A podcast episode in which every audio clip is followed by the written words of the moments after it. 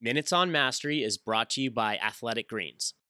This is New York Jets quarterback Sam Darnold on the Finding Mastery podcast with Michael Gervais, explaining why he believes his even keel nature is an asset. When I say who is Sam, like how how do you answer that? I've been getting that question a lot in interviews with teams, and the best way I can describe it is, you know, um, the same, the same everywhere I go. I, am very relaxed, um, but when when something needs to get when something needs to be done, I'm able to get it done, and I know how to get it done.